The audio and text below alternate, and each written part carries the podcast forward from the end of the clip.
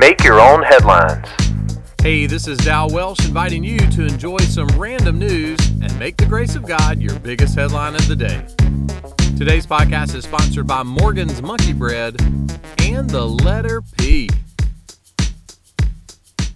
So, how old were you when you learned to grate cheese?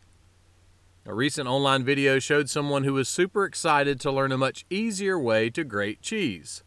They noted, I was today years old when I learned how to do this. So, what's the trick? Well, it seems you take the grater and you turn it sideways and you go back and forth on the block of cheese like you're sawing a log. Give it a try. You know another grated cheese trick? You can buy cheese already grated. Now that's a great trick.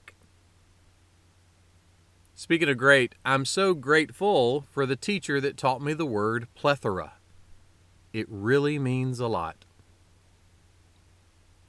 One day Jesus was talking to Simon Peter and said this Simon, Satan demanded to sift you like wheat. In other words, the enemy wanted to push Simon Peter through a grater and shred his faith. Then Jesus said this to Simon But I have prayed for you that your faith may not fail. You know, there may be times in life when we feel like a failure, like we can't do anything right, or like nothing is going right. But we can always turn that frown upside down.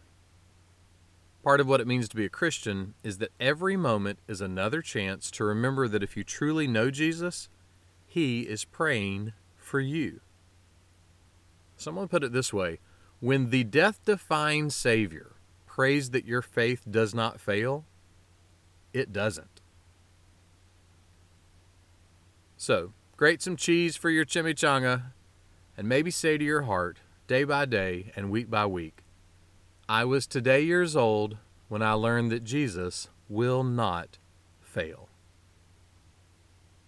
Make that one of your headlines today. Make Your Own Headlines is a little smidge of encouragement from Holland Avenue Baptist Church. Tune in Monday to Friday wherever you listen to podcasts.